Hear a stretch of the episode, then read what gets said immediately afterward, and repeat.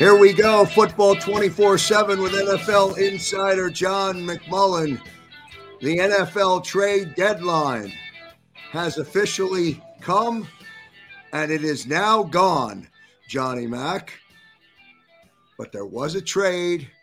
The Eagles snuck one in before the 4 p.m. deadline. A blockbuster, Krause. Fletcher cut. No, I'm just kidding. No. I'm just kidding. Kary Vincent Jr. Who? That's Who? the Eagles' latest cornerback. Cornerback. Number eight uh, on the 53 man roster, by the way. Uh, nine, if you want to count Craig James, who's on the practice squad. So another young corner for the Eagles. Uh, okay. Uh, a trade to make a trade. What did they? What what what did they give up? A draft pick in next year's draft? Yeah, six round pick in the 2022 draft. So the Eagles have two six round picks as we speak right now. One comes from the Bucs through the Jets um, in the Joe Flacco trade. The other uh, is from Indianapolis. So it's the worst of the two six round picks. So essentially, it's going to be the Colts pick. Um, that goes back to uh, the Denver Broncos for Kary Vincent Jr. Uh, from LSU in the same secondary. The Eagles drafted Jacoby Stevens from LSU in the sixth round this year, who played safety at LSU. They shifted him to a linebacker. Um, he's on the practice squad. So, um, yeah, I mean, he can run. He was on the LSU track team. Um, so he's a sub four four guy. Um, you know how he likes to do something at the trade deadline, and this is what he did. Well, completes his in-season trading efforts that started with Zach Ertz, moved on to uh, moving Joe Flacco, um, and now this uh, final trade at the wire at the buzzer. Are we any better off than before they all started? Uh, we're always better off with Kerry Benson Jr. No, I kid. I mean, look, if you like a player, Yeah. uh, you take a shot at him. Um, people value sixth and seventh round pick. People value draft picks more than they really should. Um, and you know, the Eagles have a lot of young corners now.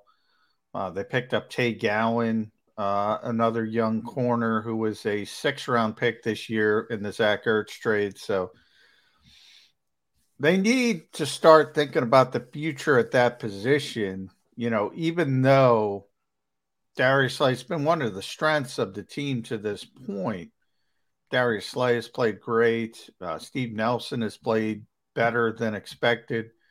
Uh, Avonte Maddox is having his best season. Uh, Slay is really expensive, though. He's getting older. Um, Steve Nelson's a free agent. He's probably not going to be here next year. Avonte Maddox is a free agent. Now, the Eagles want him back. They'll most likely get him back, uh, but he's going to be a lot more expensive moving forward. So you got to start thinking about that that depth. And you know they have Zech McPhearson, who was a fourth round pick this year, the Eagles' own. Uh, Mac McCain they picked up on waivers uh, from Denver, and now you have the two recent pickups. So a lot of young corners, and you know I always call it, you know, the more darts you have to throw at the dartboard, maybe one of them hits the bullseye. And Johnny, was there any um, uh, chance that a deal was going to be made today for Fletcher Cox or Andre Dillard? I know there we've had some conversation here on Football Twenty Four Seven, not so much about uh, about how serious or uh, or opportunistic somebody was going to be to try and grab Fletcher, but Dillard we thought was a possibility for conversation. What do you know? Any was there any real dialogue about either player? Yeah, there was real dialogue about both. I think it was more likely, surprisingly to me, that the Eagles were I don't want to say trying to move Fletcher Cox, but they were very, very open to it. Um, and that surprised me more of the fact that the Eagles would would incur a big dead money charge uh, if they move Fletcher Cox because of what they've done with his contract over the years. Um, and they've already been through the big dead money hit with Carson Wentz. I didn't think they would do that, but it looks like they were willing uh, to to take that medicine. Uh, if some team offered up similar to what uh, um, Denver got for Von Miller, the problem there is if you look at the Von Miller deal, Denver got that deal done because they were willing to kick in most of the money of Von Miller's remaining salary. And they essentially bought a second round pick and a third round pick. The Eagles wanted to get rid of Fletcher Cox, but, you know, they paid almost his entire salary this year in in a contract uh, tweak a few weeks ago when they restructured his deal. Um, they would have had to take on 25 million in dead cap space. They were willing to do it, uh, but only if they could get a real, real premium deal. And nobody was interested in going down that road. Probably Las Vegas was the most notable and and wanted Fletcher, but it was just not going to happen. And for Andre Dillard, Eagles didn't want to really give him up yeah. um, after he came in and played pretty well when he was forced into it. Remember, they have some uncertainty from Lane Johnson's standpoint. And, you know, when Andre was thrown into the deep end of the pool due to the injury to Jordan Mailata first, and then it became Lane Johnson's um, anxiety and depression issues, played pretty well. And unless the Eagles were getting a day two pick, they weren't even going to consider moving Andre Dillard. You know, I guess it really doesn't matter if Fletcher is happy or not right now um, because he's a Philadelphia Eagle. You know, I said to Xander, I was, you know, when the network coverage started from Ford Field on Sunday, there was a tight shot of the sideline. Sirianni was walking around getting players pumped up for the game, and he comes around into that second layer, and boom, fletcher standing right there. And no hi fi, no nothing. Boom, look, and then peel around Fletcher. Now, I'm not saying there was anything there. I just kind of wonder now if it really matters. Perhaps it really doesn't. I just don't know. I, I, you know, I don't know why Fletcher's numbers are what they are. Um, but I may never know. We may never know the real story. Um, well, we do know that Fletcher's not particularly happy with the scheme that Jonathan Gannon is running. He was very happy with the scheme that Jim Schwartz ran for five years. That's basically all it comes down to. Um, it's a veteran player who has had a lot of success in a previous scheme. It happens all the time um, in this league. You have a new coaching staff come in, veteran player, again, who's won a Super Bowl. I think Fletcher's had uh, five. He was five for five in Pro Bowl bursts over that Doug Pederson, Jim Schwartz span. Uh, was all pro two or three times over that span. Um, a lot of success, um, three playoff appearances. Um, so you start to think yourself, well, I've done it. I I played at a high level, so why don't you play me the way I I played before? It's almost natural. And that's why you why you make coaching changes when you make coaching changes. I think people don't realize it means a lot more than just inserting replacing that piece and saying, "Oh, we're going to replace the coaching staff, and that's not going to affect the players, the veteran players under from the previous regime, the ones who had success. That's why a lot of times you got to move on. You got to turn the page from those veteran players because they're not going to buy into the new system because they had success in the old system.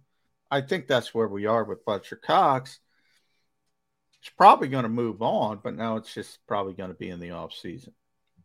Football 24 7 with NFL insider John McMullen here on the Jakib Media YouTube channel, all presented by Stateside Vodka. Uh, Johnny Mack, uh, co- coordinator day today. Did conversation from uh, from the coordinators?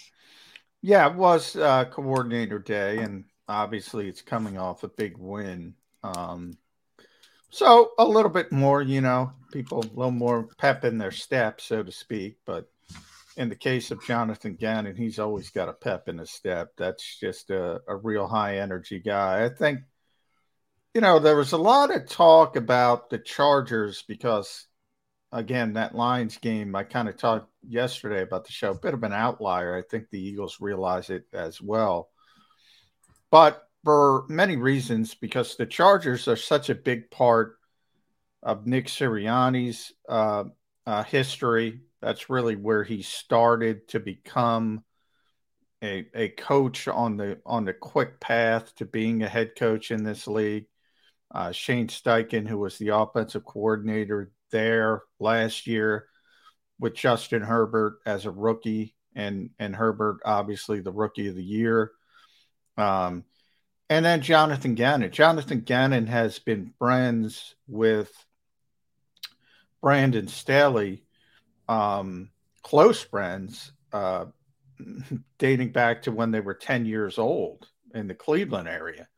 Um, they grew up together. They played AAU basketball together.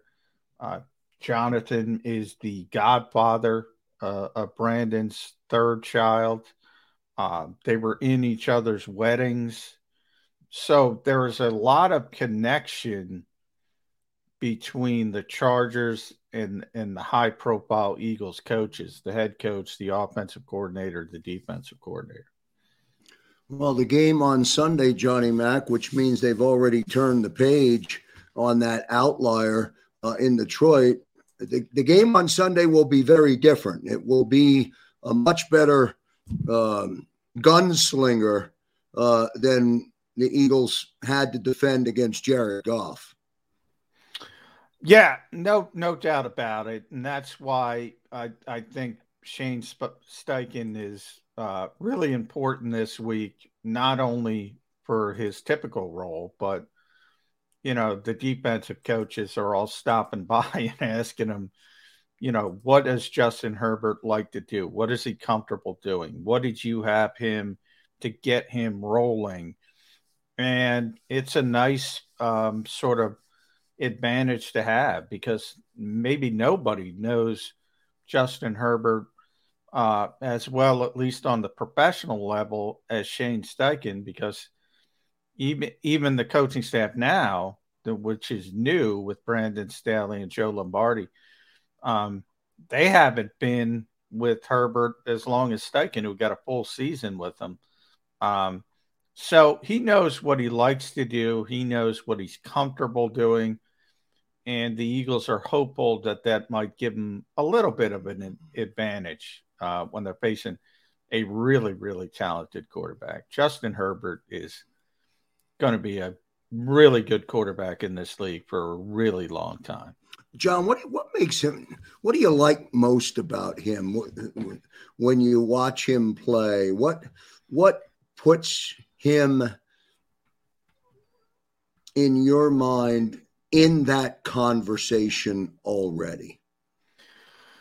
And he, as they say in this league, he can sling the football. I mean, mm-hmm. he is six foot six. He he can throw. He can make every throw um, anywhere uh, on the field. And when you talk about arm strength, you know, Nick Sirianni describes it when it comes to quarterbacks he looks for four things. He looks for accuracy, number one, decision making, number two.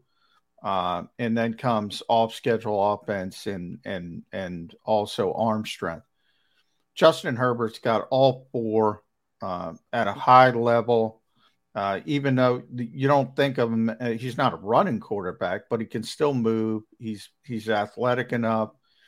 When you think about the Aaron Rodgers types of the world, who can just move and manipulate the pocket, um, and for a a second year player, um, he's way ahead of the curve. He's not mm-hmm. going. He's not.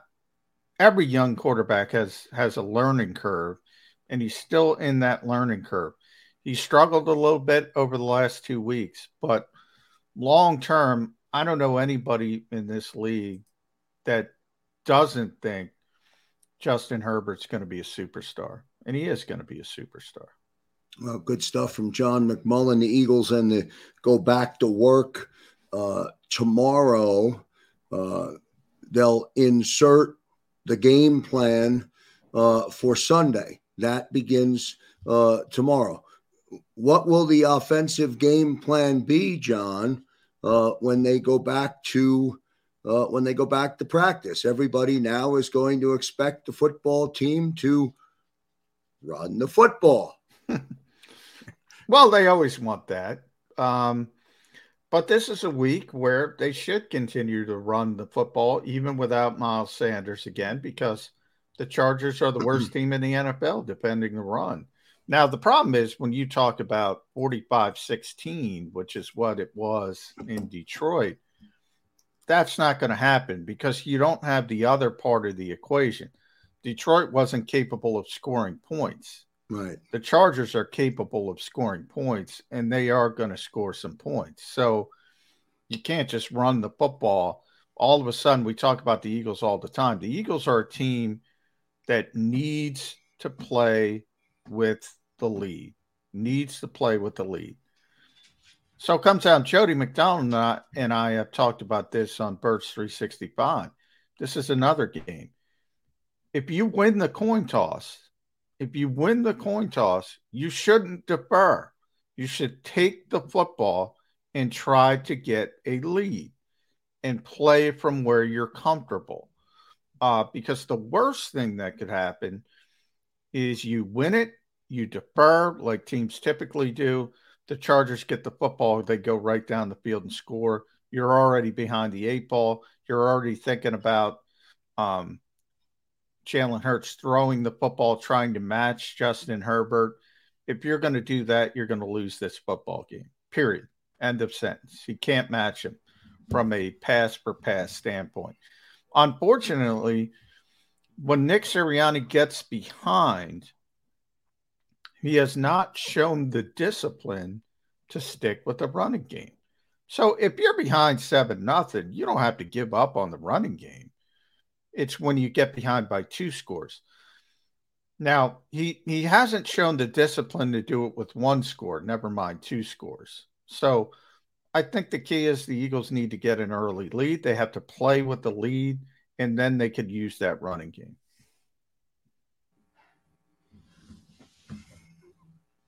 How far down in the game, John, do you anticipate the Eagles falling behind in this contest? Are they, well, you know, I, I that I mean that's why I say they should if and you have to win the coin toss, obviously, but you're probably going to get the football when you look at it from this standpoint. If the Chargers win the toss, they're probably going to defer. So you're going to get the football first anyway. Now, the problem is if the Eagles win the coin toss, they will probably defer. They should go into this game knowing that they're going to get the football first because Nick Sirianni, if he wins the toss, should take the football. If the Chargers win the toss, they're going to defer. So you're going to get the football. I want to get the lead if I'm the Eagles. Um, and I want that opportunity to have the football first in theory, they should have that opportunity no matter what. Um, I'm not sure they'll take it. That's the problem. If they do get behind by two scores, the game's probably over. I'm going to be honest. and I'm talking 10 nothing. Game's probably over. Because he is not until I see him show the discipline to not go away from the running game, I uh, I can only assume he's going to go away from the running game. And if it turns into a passing game, and I have and and if you're being honest and you're saying, well, the other side has Justin Herbert and you have Jalen Hurts, you know who's winning that. You know who's winning that. And if you don't, you're wearing the Eagles glasses. I had those on yesterday. I took them off when the show ended. Uh, Johnny Mack, let me ask you about uh, uh, uh, on the defensive side of the football. Will Jonathan Gannon, because of the quarterback he's facing on Sunday, Will he revert back to playing the scheme that he's used against some of the other good quarterbacks that he's faced so far? Well, that's the concern.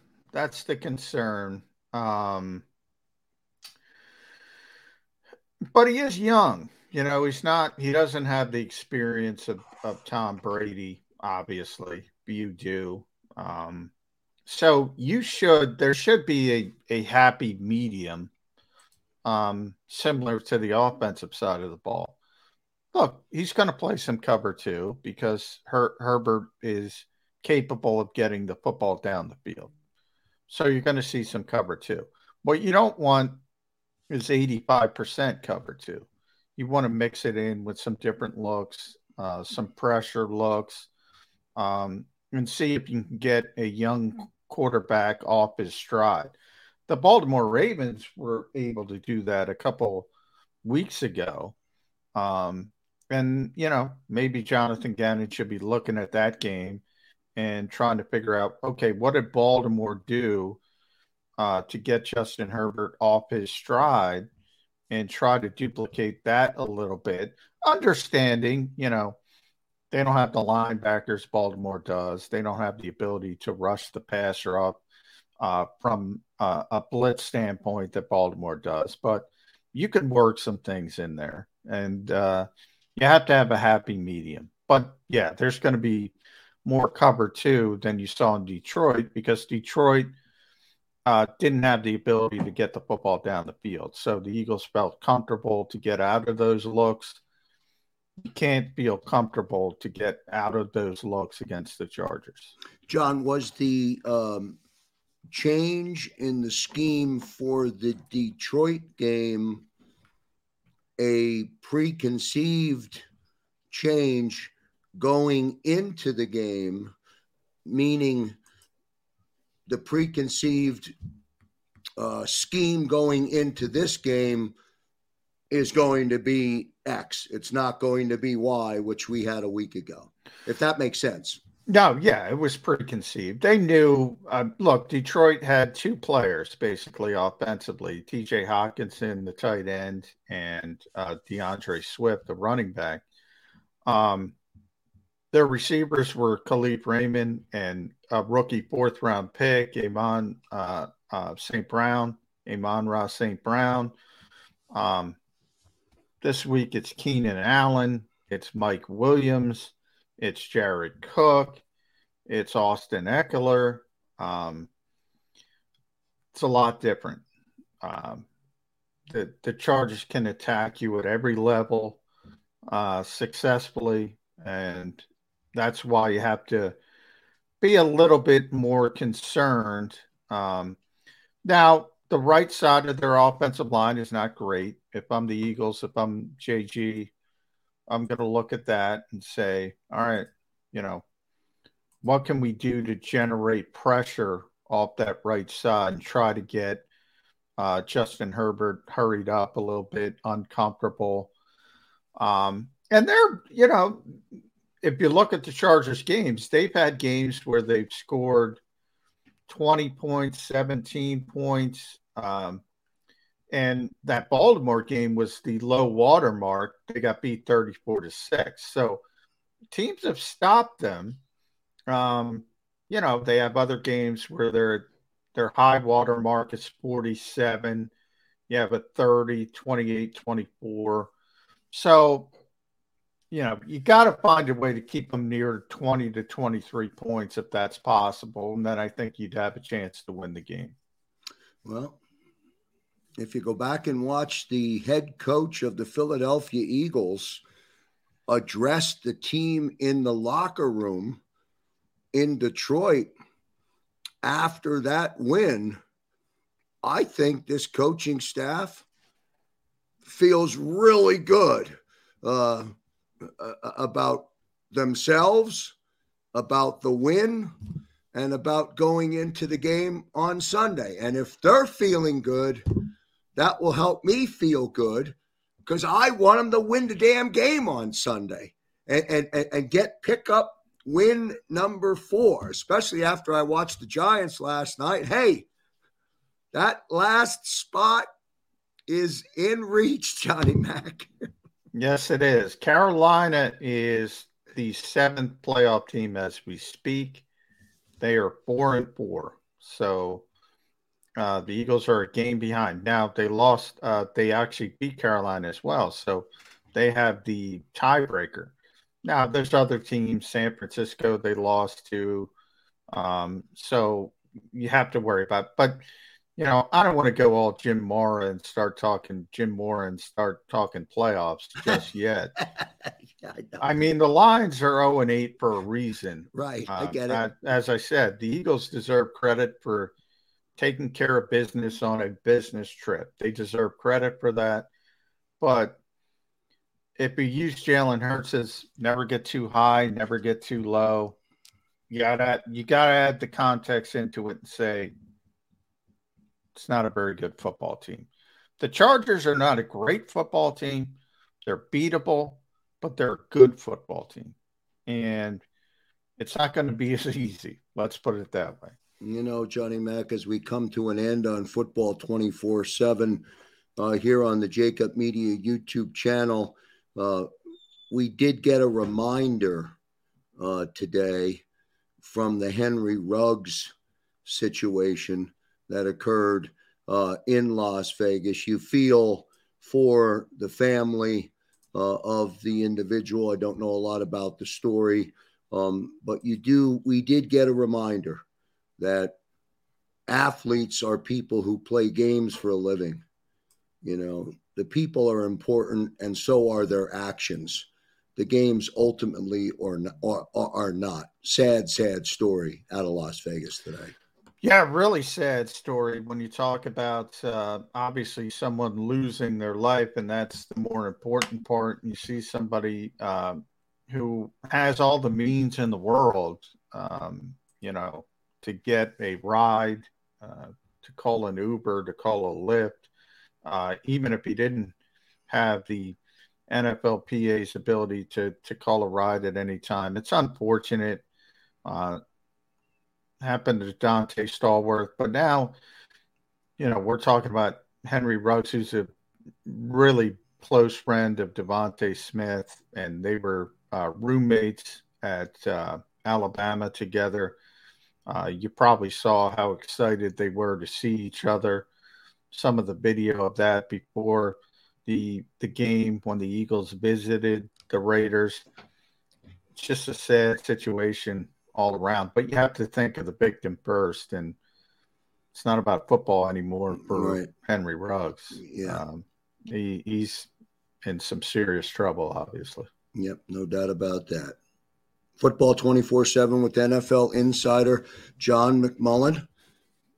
Back tomorrow with Krause, who takes over the head controls of Birds 365. Is that what we're doing?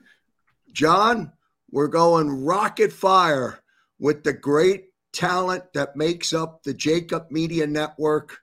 Krause will be in the chair. We'll kick off Birds 365 tomorrow uh, with you. Derek Gunn will join. Mark Farzetta will join. Barrett Brooks will join. Wow. Maybe, maybe another uh, special guest or two.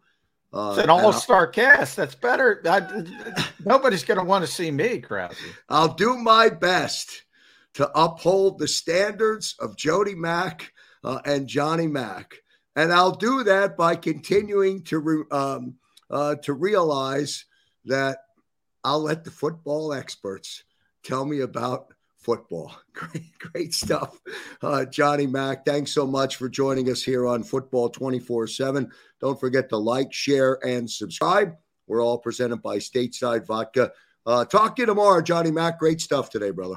All right. Thanks, Cross. All right. Good stuff. If you're a woman over 40 dealing with hot flashes, insomnia, brain fog, moodiness, or weight gain, you don't have to accept it as just another part of aging. The experts at MIDI Health know all these symptoms can be connected to the hormonal changes of menopause. And MIDI can help with safe, effective, FDA approved solutions covered by insurance. 91% of MIDI patients get relief from symptoms within just two months. Book your virtual visit today at joinmidi.com.